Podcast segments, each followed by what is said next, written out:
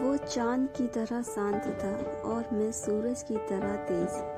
वो रेगिस्तान की तरह सूखा था और मैं बारिश की तरह गीली। वो सर्दी की सुबह की तरह मधुर था और मैं गर्मी की शाम की तरह खूबसूरत। वो फूल की तरह मासूम था और मैं तितली की तरह चंचल। अपने ख्वाबों में ख्वाब बन रही थी मैं। शायद मेरे ख्वाबों को भी ये पता था कि इसे अधूरा ही रहना है। से अधूरा ही रहना है। Thank you